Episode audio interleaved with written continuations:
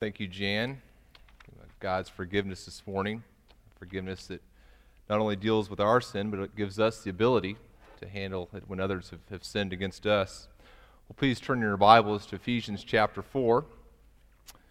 As you turn there, just a couple of encouragements. Uh, one, uh, this Wednesday night, we're having a fellowship at the farmhouse. I encourage you to, to come to that. Let the church office know you'll be attending. It's going to just be a, great time for us to, to spend some time together, uh, eating, one of my favorite activities, and, and fellowshipping, secondary activity that I also enjoy, and giving us some, some good time of, of good, uh, good Christian relationships there. Again, turning to Ephesians chapter 4. One other note. Uh, next Sunday, I'm going to be at, at Bethany Baptist Church, and, and Pastor Rich Burkle will be uh, preaching here. We're doing a, every, our goal is to every Memorial Day weekend to, to do a, a pulpit swap and, and uh, continue that relationship with Bethany Baptist Church. And then the week after that, uh, Pastor Phil Summers will be here, and I will, I will be on vacation actually. And then uh, three weeks from today, we're going to, to turn to Ephesians chapter 5, and uh, we're going to be talking about s- several issues in Ephesians chapter 5, including uh, sexual immorality. And uh, the message is going to be rated uh, a light PG, okay? And so, if, if that is a concern for you as, as a parent with, with younger children, I just wanted you to be aware of that. It's going to be handled in a way that I believe age appropriate discussion could, could take place in your home. Our children, who are uh, our children who are six and eight, will, will be in the service with us, and so I, I think it'll be handled in a very appropriate way. But just for you as a parent to have that, that freedom to, to determine uh, the type of exposure your children have to, to subjects, uh, again, I believe it very appropriate, but just so that you're aware of that. Please stand with me as we conclude Ephesians chapter 4 together this, this morning. We've been spending quite a few weeks, months, talking through Ephesians chapter 4, specifically this last part of Ephesians chapter 4, talking about this new life that we have in Jesus Christ as we have been created to be a, a new creature through placing our faith in Him alone. We're going to look at verses uh, 17 through 24 and then conclude by turning down to chapter, to, uh, chapter 4, verses 31 and 32. I'll be reading from the English Standard Version. Verse 17. Now, this I say and testify in the Lord that you must no longer walk as the Gentiles do in the futility of their minds. They are darkened in their understanding, alienated from the life of God because of the ignorance that is in them, due to their hardness of heart. They've become callous and have given themselves up to sensuality, greedy to practice every kind of impurity. But this, that, is not the way you learned Christ assuming that you have heard about him and were taught about him is in truth is in Jesus, to put off your old self, which belongs to your former manner of life and is corrupt through deceitful desires, and to be renewed in the spirit of your minds, and to put on the new self, created after the likeness of God in true righteousness and holiness. Then verse 31 applies it to this area of relationships.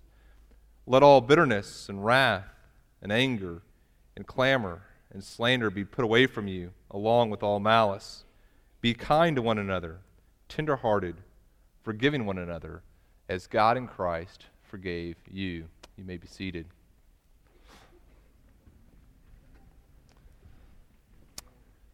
Let's pray.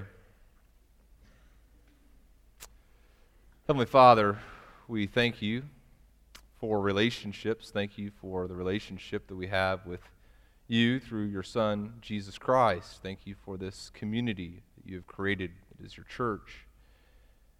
And Father, we know that relationships can be a very fragile thing. We pray that your grace would be exhibited in our lives as we think about our relationship with other believers, that you would preserve the bond of unity, you'd cause us to walk in a way that brings honor and glory, majesty to your name. Father, forgive us Forgive us for the things we've done that have damaged our relationship with you. Father, we, we turn from those, those things. We turn from self worship and we turn to, to worship you anew this morning. And Father, as we experience your grace, allow us to exhibit that grace to others, to forgive, to love, to care for others. And we pray that you'd work in our hearts through your word, the work of your Holy Spirit. In Jesus' name. Amen. The great thing about being an associate pastor on staff at a church for eight years is that over eight years you accumulate a, a wealth of sermon illustration material. The downside of being a church plant pastor is you take your sermon illustrations with you. And so you can't use them on a Sunday morning, perhaps, as you would like to, because the people you'd be referring to are either in the seats in front of you or they know the people that you're talking about. So that's the downside of becoming a church plant pastor. But this morning we're talking about relationships and moving beyond bitterness within our relationships with other believers. And I don't think I need to give you a lot of illustrations to describe what this looks like. My guess would be that each one of us can, can think of, of conflicts in the relationships in which we've experienced. In fact, I would imagine that maybe even uh, not too far into my message already, you're thinking of a, a, rela- a, conflict you've had in a relationship with someone. And in fact, think about that. Think about a, a situation you've been in in which there's been some sort of relational disagreement, some sort of separation, division in your relationship with another believer in Christ. It could be an argument that's happened. It could be a discussion that just kind of went awry. It could be a short kind of conflict that's occurred, or perhaps even a more long term breach of relationship. Imagine, if, if you will, perhaps even the situation where you're in a, a conversation with another believer and, and the, the, conversation turned south and, and words became very sharp and, and, and, and pointed. And, and your conversation with these people, uh, this person that anger kind of welled up within you and you could kind of sense a little anger in, in this other person. And, and as you had this, this conversation, you both walked away from it. And now the question is, what do you do next? Okay? This breach in relationship has, has taken place. There's there have been some hard words spoken, and, and how do you, you move beyond this, this conflict that has occurred? Do you continue to think about it? Do you allow it to fester? Do you confront the person with more angry shouting?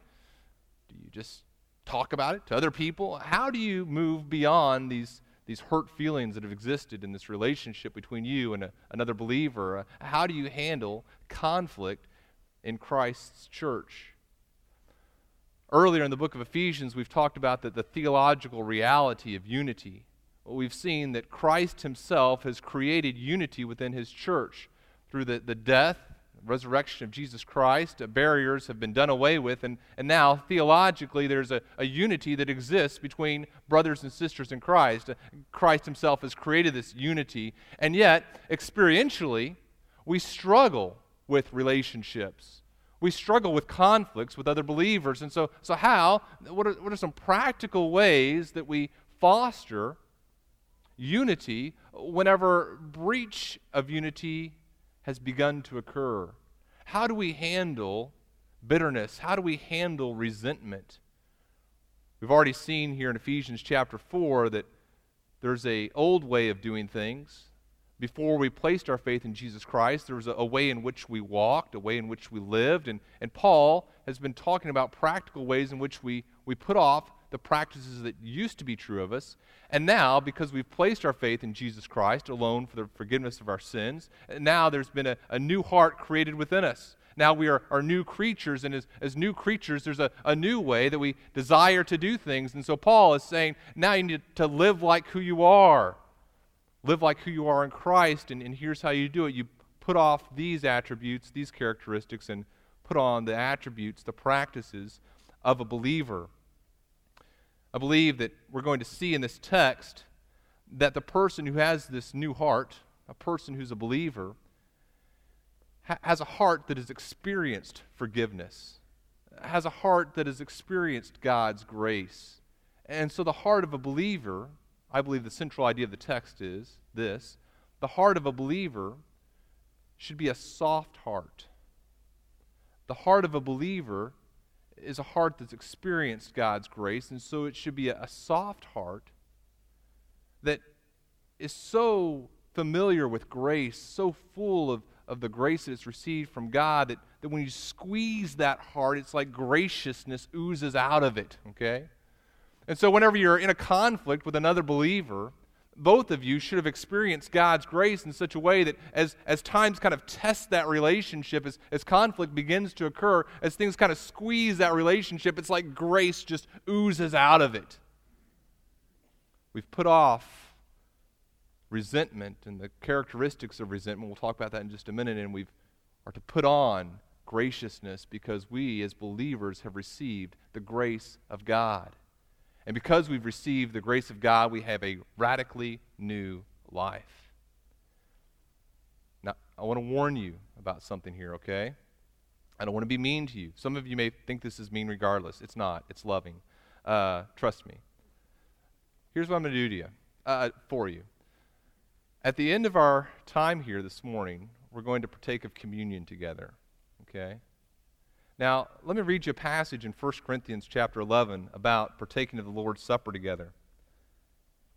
Paul is talking to them about the Lord's Supper, and he's kind of upset with the Corinthians about how they're partaking of the Lord's Supper. And he says this He says, um, When you come together, verse 17 of 1 Corinthians 11, it's not for the better, but for the worse.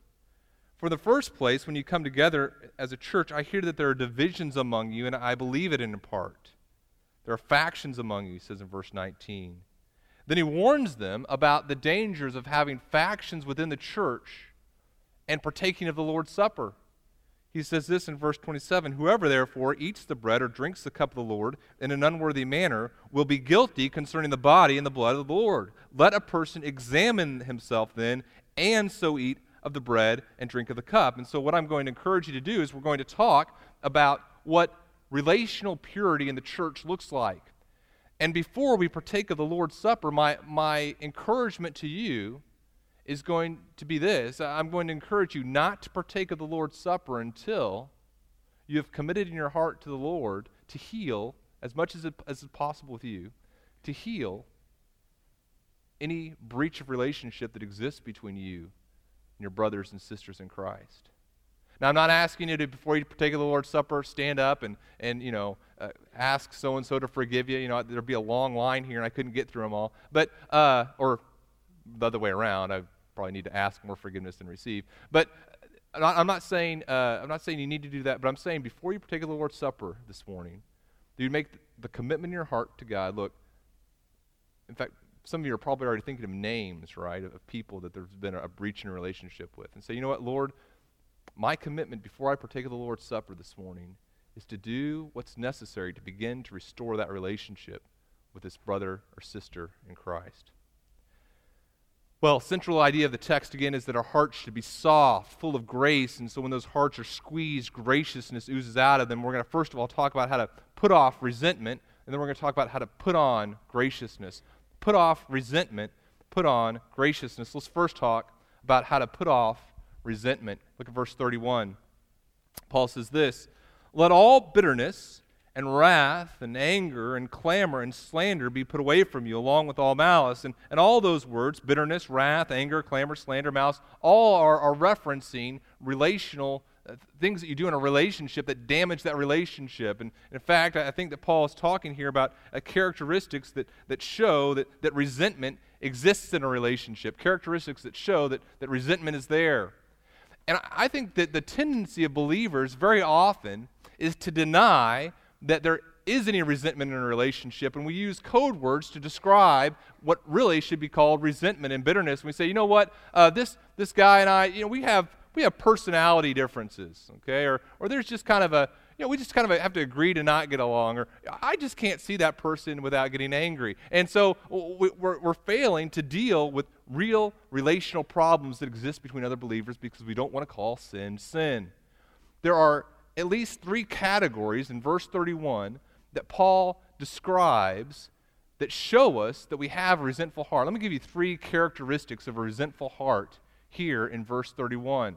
The first category, the first characteristic of a resentful heart is that a resentful heart is betrayed by its actions. A resentful heart is betrayed by its I'm sorry, by its attitude. A resentful heart is betrayed by its attitude. Do you want to know whether or not you have a resentful heart? Look at your attitude toward another believer.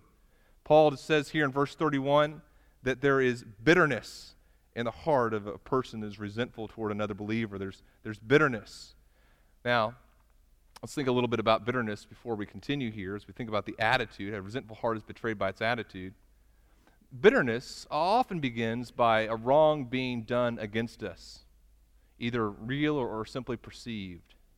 a person says a word to us or does an action to us, or, or we, think that they, they, they, we think that they've done something that, that's wrong against us, or maybe we're even just kind of jealous of some success that, that they have achieved that, that we believe that we should have achieved. And so there begins to be this, this bad feeling in our heart toward this other person. And at this moment, I, I, think we need to, when that happens, determine what kind of action this is. Is it, is it an action that we need to, to confront them on, or is it simply a problem within our own hearts? For example, 1 Peter 4 8 says that, that love covers a multitude of sins. And so sometimes when another believer has wronged me, I, have I need to look at it and say, you know what? The real sin here isn't necessarily what this person has done against me. I don't think they're aware of what they did. I certainly don't think they, they meant to hurt me. It, it was unintentional. And, and, really, the problem here is me. The problem here is I don't love this person as much as I need to. And, and God, please change my heart and allow love, the love that I have for this believer in Christ, to, to cover this, this sin. And I think this is especially true whenever we have a very close relationship with someone. You know, maybe a best friend we are sinful people and we are going to be constantly doing sinful things in our relationships. And if every sin that we do is, is being, or sin done against us is being considered and written down on a, this, this, this mental notepad, it's going to be a very tough relationship to maintain. For example, a husband and wife relationship. In a husband and wife relationship, if a husband and wife are constantly confronting each other over every tiny sin that's ever been committed against each other, that is going to be one terrible place to be in. I don't want to say terrible marriage, but chances are it's not very great, okay? In a marriage relationship, ideally what's happening is if, if you know, I as the husband am more aware of, of how I'm failing my wife than thinking about how my wife is failing me, and, and love covers a multitude of, of sins, okay? And so sometimes, whenever a wrong has been done against us, it's if we're noticing that really the problem isn't the person, they didn't mean to do anything, love just needs to cover that. But that's not always the case sometimes sin needs to be confronted. And it falls into Matthew 18. If a brother sins against you, you need to go to that person and say, Look, I, my understanding is that you, you sinned against me in this area. Now, maybe I don't understand the full situation. Maybe whenever you, you slapped me in the face, you were trying to get a mosquito. I, am not sure, but it seems kind of to me like, like there's a breach in our relationship, and I, I don't like a breach in our relationship. I, would like to deal with it, okay? So you, you need to confront it. Oftentimes, our attitude is, you know what? This guy over here, he wronged me, and if he wants this relationship to get better, he better come and ask me for forgiveness. That, that's not the biblical instruction to us. Scripture says, if your brother wrongs you, you go to him. Now, if you've wronged someone, you also need to go to them and ask for forgiveness, but, but it's also incumbent upon the person who's been wronged to seek out forgiveness. A resentful heart, remember, is betrayed by its attitude. Paul says, put off all bitterness here at the beginning of verse, verse 31. What happens after we've been wronged is sometimes we begin to think about it and we dwell upon it. And we're, we're, every time we think about that person, we think about that situation. And for me, I kind of like replay a situation back in my mind and I think about the words that they said. And I think about it as kind of a debate.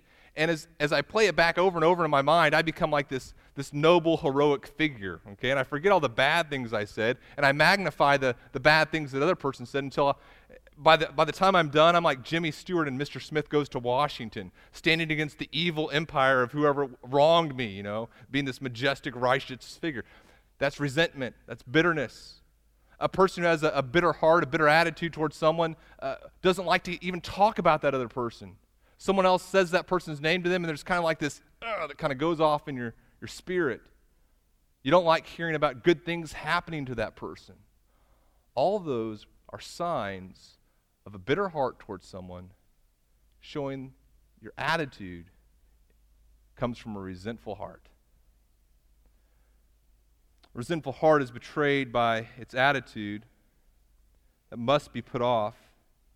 Secondly, a resentful heart is betrayed by its anger.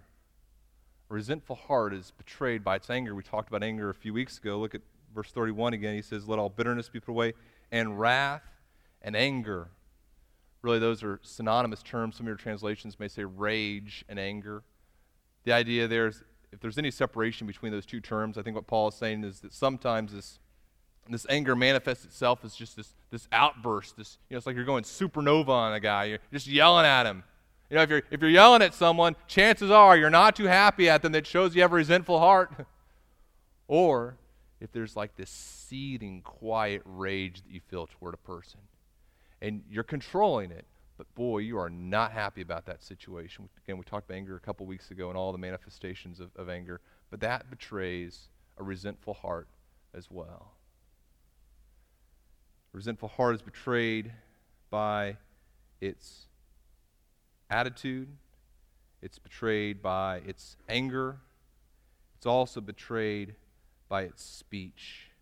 It's also betrayed by its speech. Look what he says next. Let all bitterness and wrath and anger and clamor and slander. A clamor means to, to shout or, or to yell, and, you're yelling at a person and you're speaking very harshly toward them, or, or you're slandering this person. And so you, you, you, go and, and you realize that this, the situation with a brother or sister in Christ isn't going very well, and, and the conversations you have with them aren't going very well. But in your heart, as you walk away from that situation, you're still resenting it, and there's nothing you can do to change that person. But, but uh, as much as it's possible with you, you're going to change how other people perceive that person. So you go and, and you share maybe you don't even use their name sometimes, but you just want to vent against this person, so you tell, you tell other people about this wrong that was done against you. Or maybe you, you do want people to know about what a terrible person that person is. Hey, you know what? Have you noticed that?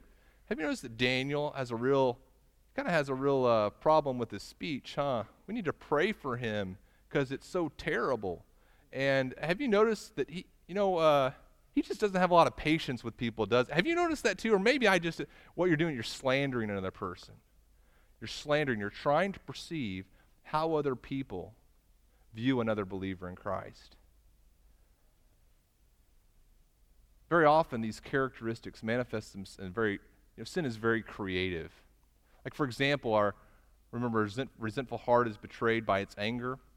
Sometimes we don't even exhibit the anger against the person that has wronged us. A kid comes home sees the, the cat on the living room floor, sends it sailing, you know, yells at mom, yells at dad, pushes his brother. They're not even angry at the people that they're, they're lashing out against. They're angry at some kid at school that was a bully. And yet that resentful heart betrays itself by its, its anger. Resentful heart betrays itself by its attitude, by its anger, by its speech. You and I need to be very careful about the words that we use concerning our brothers and sisters in Christ. Paul sums up all these characteristics with this. He says, he says, put, put away bitterness and wrath and anger and clamor and slander, along with all malice, any sort of, of hatred or, or ill feeling toward another Christian, toward another brother or sister in Christ. If any of, the tr- if any of those characteristics are true of you, you have bitterness in your heart toward another believer. You're angry at another believer. You notice that your speech about another believer is wrong. Understand this you are in sin. You are in sin in that relationship. The resentment in your heart, is leading you down a very dangerous path. Christ has purchased his church with his blood. And he loves that person with whom you're angry, with whom you're resentful toward.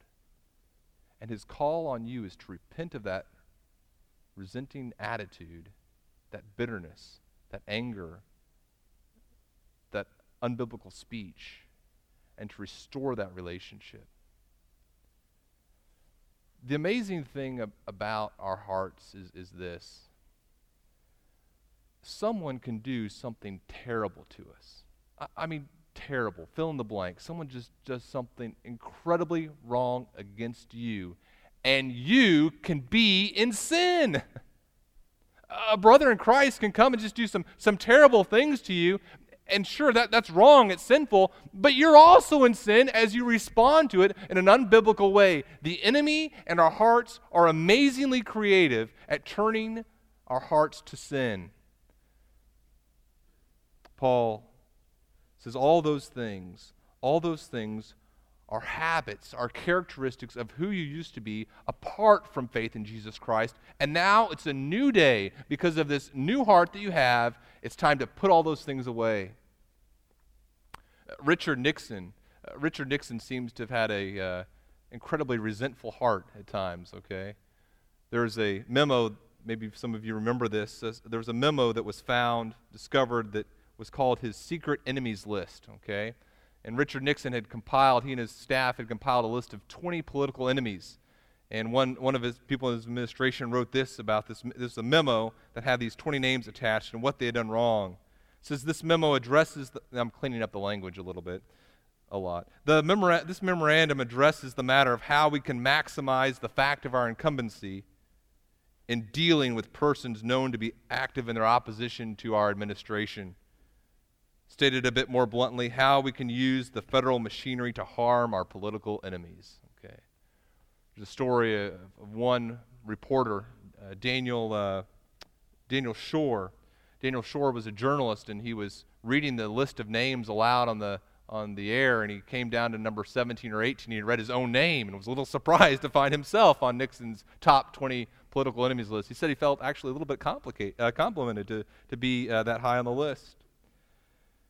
The Christian, the believer, cannot have a political enemies list. And earlier, earlier when I asked you to think about a conflict that you've been involved in, some of you came up with a name instantly because it's a conflict that's been ongoing with another believer. It's a conflict that's been ongoing with a family member. It's a conflict that's been ongoing with someone who, whom you used to be very close with, and it bothers you. The believer cannot have a political enemies list. Let me give you a couple of applications here, four things that I just encourage you to watch as you think about how to put off resentment. First of all, watch your heart. Watch what your heart does and, and repent of it. As you see certain manifestations of your character coming out through your heart attitudes, say, you know what, God, I, I recognize that this is coming from a heart that's resentful. Please forgive me and, and deal with this resentful heart. Secondly, watch what your tongue does and hold it. Uh, watch what your tongue does and hold it. Ask other people to hold you very accountable in your speech as you, as you talk about other brothers and sisters in Christ and, and hold other Christians accountable as they begin to talk to you about your brothers and sisters in Christ. A person comes and says, "You know, have you noticed Daniel? You know, uh, you know, I don't, I don't know about that guy. Hold, hold on. H- have you talked to Daniel about this, or are you just trying to slander his character? Maybe that's a little too strong to say, but but ask me. Hey, have you talked to Daniel about this? what's your goal in sharing it with have you already talked with daniel and, and now your desire is for us to go together and, and, and talk to daniel about this this sin issue if it's not you know very lovingly say I, I don't think that this is very appropriate i'd like to hear it maybe maybe i have some issues that i need to deal with here as well but but i don't think the most healthy way to foster and to get beyond bitterness here is for me to hear about it so watch your heart and repent of wrong attitudes watch your tongue and, and hold it Think very carefully about why you're saying what you're saying. Uh, watch what your mind does and change it. Oftentimes, as we begin to develop resentment in our hearts, what I've noticed is this we're not focusing just on the actions that other people have done to us or think that they've done toward us, but we begin to ascribe motives where, where really there's no way to gauge what a motive of a person is. And so, so we, we think something like, you know, you see what you see what uh, that guy did over there? He's so proud. I know how proud that. That's why he said. You know, you don't know. Okay, but that resentment in your heart is beginning to to attribute attitudes towards that person when really you have no idea what's in that person's heart. And so, watch what your mind is doing. Your mind can really mess you up sometimes. Watch what your mind is doing as it describes motives to other people, and guard it. Also, finally, here as we think about about this application of how to put off resentment, watch what your time does and redeem it. You can waste a lot of time in a relationship by being angry at one another. Don't take a lot of time to resolve an issue. Remember earlier in Ephesians 4 it talks about not letting the anger or not letting the sun go down on your wrath. And so watch what your time is doing. Watch the clock very carefully and realize there is a finite amount of time you have in your life. Don't spend more than a moment of it that's necessary to resolve an issue with another believer. I don't know if you feel this way too, but anytime I'm in a conflict with someone, it, it just it bothers me. it just grieves me, and I, you know I, I don't like going to sleep with it with it just hanging over me. I want to get it resolved as, as quickly as possible. That should be, I believe, our, our heart attitude as we approach one another. So that's how we, we put off resentment. We put off resentment as we realize, look, this, is, this used to be true. I, I understand how a person who hasn't received the forgiveness of God would, would feel this way about other people. A person who hasn't understood God's graciousness might not be gracious towards others. I, I can understand that, but, but that's not true of me anymore. Now I have, I have a new heart. I'm, I'm a new creature. God has by his grace, uh, called me into relationship with him. Now I, I receive the, the, grace of God. We saw that in Ephesians 2. Now that I've received the, the graciousness of God, I have this new heart. And when this new heart is squeezed in relationships, grace oozes out of it.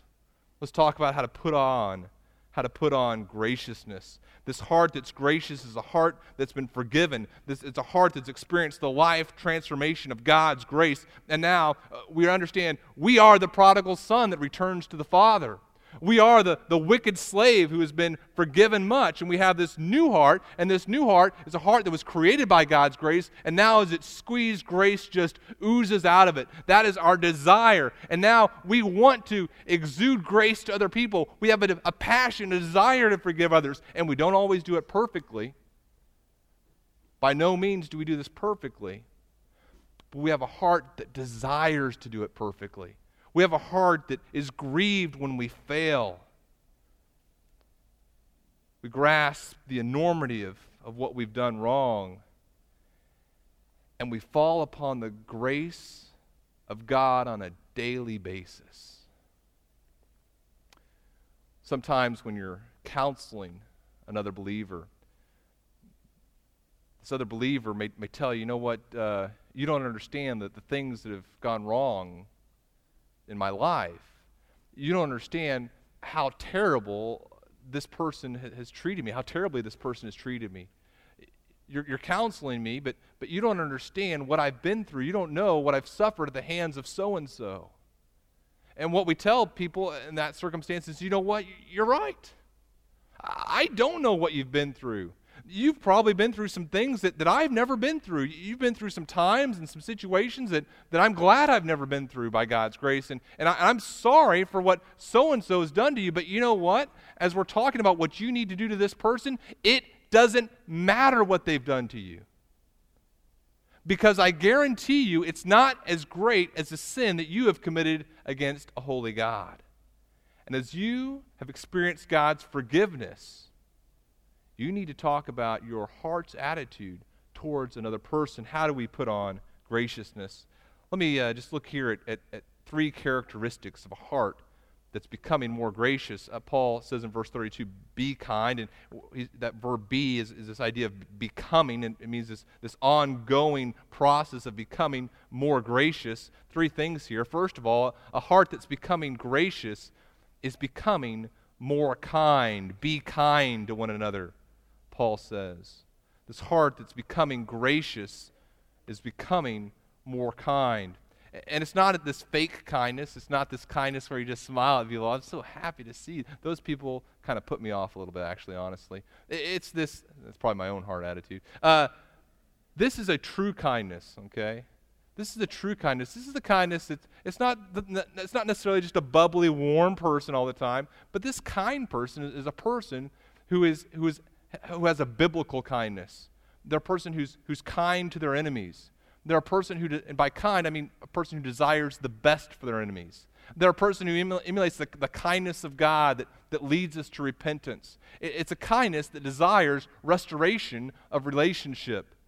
That's the type of, of kindness that we're talking about here tasted the Lord's kindness and want others to experience that as well. And so a heart that's that's growing in graciousness, and you want to ask yourself, am I a heart do I have a heart that's that's been redeemed and do I see myself growing in, in graciousness? Well, if I'm growing in graciousness, I'm growing in kindness.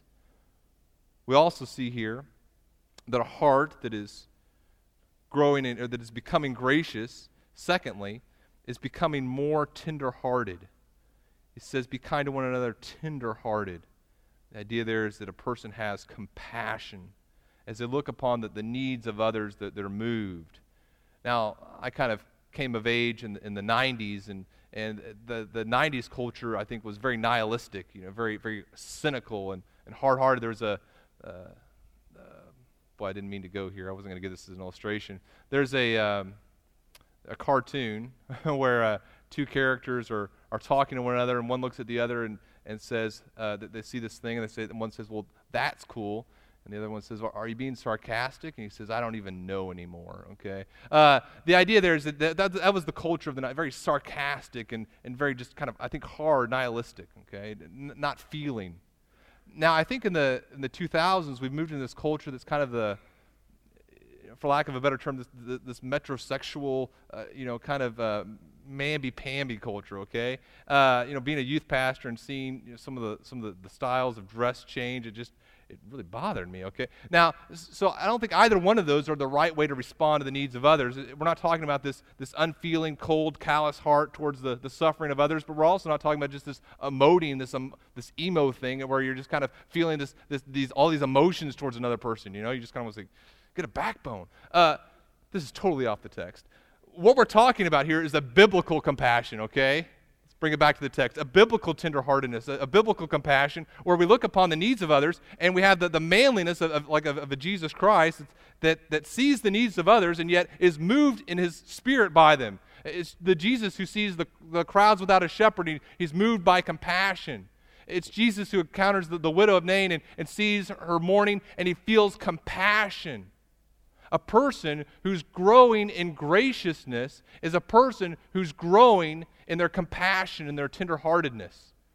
They look upon the needs, like Jesus looked upon the needs of the leper, and feels compassion, and it stirs them to action. And as we think about our relationships to other believers, as, as we see that the wrong that's been committed to us, our, our focus isn't on the, the wrong, it's not on the sin, it's not upon how they've harmed us. Our focus is upon how we can encourage them how we care about their soul and, and the fact that what they may have done against us, if it's very, very wrong, we're concerned about the state of their soul and about the relationship to God. We have a, a tender heartedness that affects how we view them, how we care for them. A heart that's becoming gracious is becoming more kind. A heart that's becoming more gracious is becoming more tenderhearted. Think about Paul in Romans chapter 9. Remember, Paul Paul has suffered terrible things at the hand of the Judaizers. They've beaten him, they've stoned him. And in Romans chapter 9, what does he say about them? He says that he has unceasing anguish and sorrow in his heart as he considers the state of their soul. Honestly, in my flesh, I'd be like, I'm really excited as I think what awaits those people who've done me wrong. Okay? That would be my temptation to feel that. That's the sign of a heart that doesn't have graciousness. Paul, as he understands God's grace to him, says he has unceasing anguish and sorrow in his heart as he considers the eternal judgment of those who are separated from God. A heart that's becoming gracious is also becoming more forgiving. Look at what he says here in verse 32. Be kind to one another, tenderhearted, forgiving one another as God in Christ forgave you. Now, there are a lot of different ways that, that people try to nuance this, this term forgiveness, and depending on who you're reading or who you're listening to, perhaps they might nuance how they define forgiveness in, in a different way. And, and, we use materials that define it, and there are even people in leadership who define it in a different way than I would define it here. But here's my understanding of forgiveness, and, and all the, the practical outworkings of it are the same, but just some different nuances on defining the terms there are two terms, two words in, in, Greek that are both translated forgive. And the word that's translated forgive here is, is a word that also means graciousness. It's in both terms that are translated forgiveness carry with them this, this legal idea as well. This legal releasing of, of obligation to pay back. If you owed me a, a great debt and I forgave that debt, legally I was saying you are no longer required to repay that debt to me. No longer am I holding you culpable for that thing that you owed me. And so here, a gracious heart understands that, that God has, has granted them release from the obligation to pay him back. And so a gracious heart desires to emulate God. He says, Forgive like God forgave you, as God in Christ forgave you. There's a couple things here about God's forgiveness. God's forgiveness is joyful. God doesn't go, oh man, they, they asked for forgiveness again. I've got to grant it. Fine, forgiven. God's excited about it. He, under, he, he loves people to recognize their need for him, and he is excited when his saints come to him and ask for his forgiveness. And, and you and I, as we forgive like God, as we're growing in graciousness, as we have this heart that's been transformed, we're excited when we have the opportunity to release people from their obligations to pay us back. It's, it's joyful. God's forgiveness doesn't hesitate. God's forgiveness is, is extravagant, it's complete, it's, co- it's full, it's complete release from the obligation to pay him back to restore that kind feeling toward them. Now, that doesn't mean that there aren't other things that sometimes need to happen in a relationship for complete restoration to occur. For complete restoration to occur, I, I believe a person must, must come and there must be reconciliation. But, but this heart attitude of, of forgiving another person, I believe, can, can happen immediately as, as we perceive a wrong done against us and love covers it I was reading a book, or reading an excerpt from a book about the situation in Rwanda. It was called uh, As We Forgive. In Rwanda in 1994, between 800,000 and a million uh, Rwandans were killed. Most of them were, were, the part of the Tutsi group. Some of them were, were Hutu sympathizers, but they were all killed by these militant Hutus. 800,000 to a million of them. And this book chronicles stories years later and, and, during that time of, of forgiveness that, that's happened within the church. One of the stories they tell is about a man named John. John was going around in, in prisons preaching to the Hutus about Jesus Christ and the forgiveness that he offers. As he was proclaiming this, this message of forgiveness, uh, someone came to him and told him about his niece. Now, in this, this setting, I'm not going to tell you what happened to his niece, except to say this uh, she was tortured in horrific ways and murdered in a, in a terrible way. He collapsed when they described what had happened to his precious niece at the hands of these Hutu. John tells in this book that he wasn't sure what to do next. The thought of taking the message of Jesus Christ to these men who were part of the same group who had been responsible for these terrible things that had been done to his niece sickened him, literally. He had no stomach to proclaim the gospel of Jesus Christ to them. He didn't want them to repent. He wanted terrible things to happen to them. Then, it's, then he says, he pictured Jesus Christ on the cross and remembered his sufferings, remembered the blasphemous words spoken against Jesus. He remembered his torture. And he could imagine Jesus on the cross beaten, bloodied, bruised, uttering the word forgive.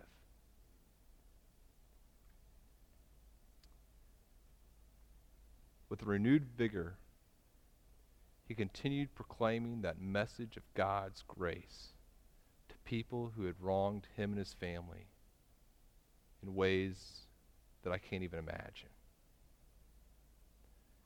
And he took that forgiveness in his heart. And he founded an orphanage for both Hutu and Tutsi children where they could both come together and learn about the grace of God. Want you to think about your own life. Think about where you are this morning. What has God done in your life through His grace through his forgiveness to bring you to this point? What are the beautiful things in your life, the, the beautiful fruit in your life that's a result of God's forgiveness of you? Now, what is God going to do in others' lives as you exhibit that same graciousness to them? How is God going to bear some, some beautiful fruit as you joyfully offer your forgiveness to others? How is the graciousness that comes out of your heart when squeezed going to result in the glory of God in other people's lives?